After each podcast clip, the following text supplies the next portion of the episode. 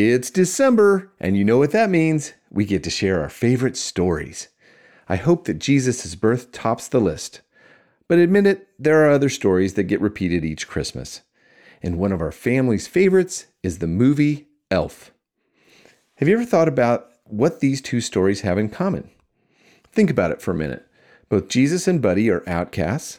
They speak truth to those who sit on a throne of lies, and they're rejected or ignored by the authorities, and they restore the faith of those who have lost it. Now, there are so many stories told on the big screen that stand in contrast to Jesus' story, yet it is refreshing to be engaged by one with so many similarities. Now, know that Buddy the Elf is not Jesus, but I love how he can remind me of the Savior of the world. This is Russ Matthews with God in 60 Seconds. Merry Christmas from the Third Space team. To find out more about Christmas and Jesus, merely go to thirdspace.org.au.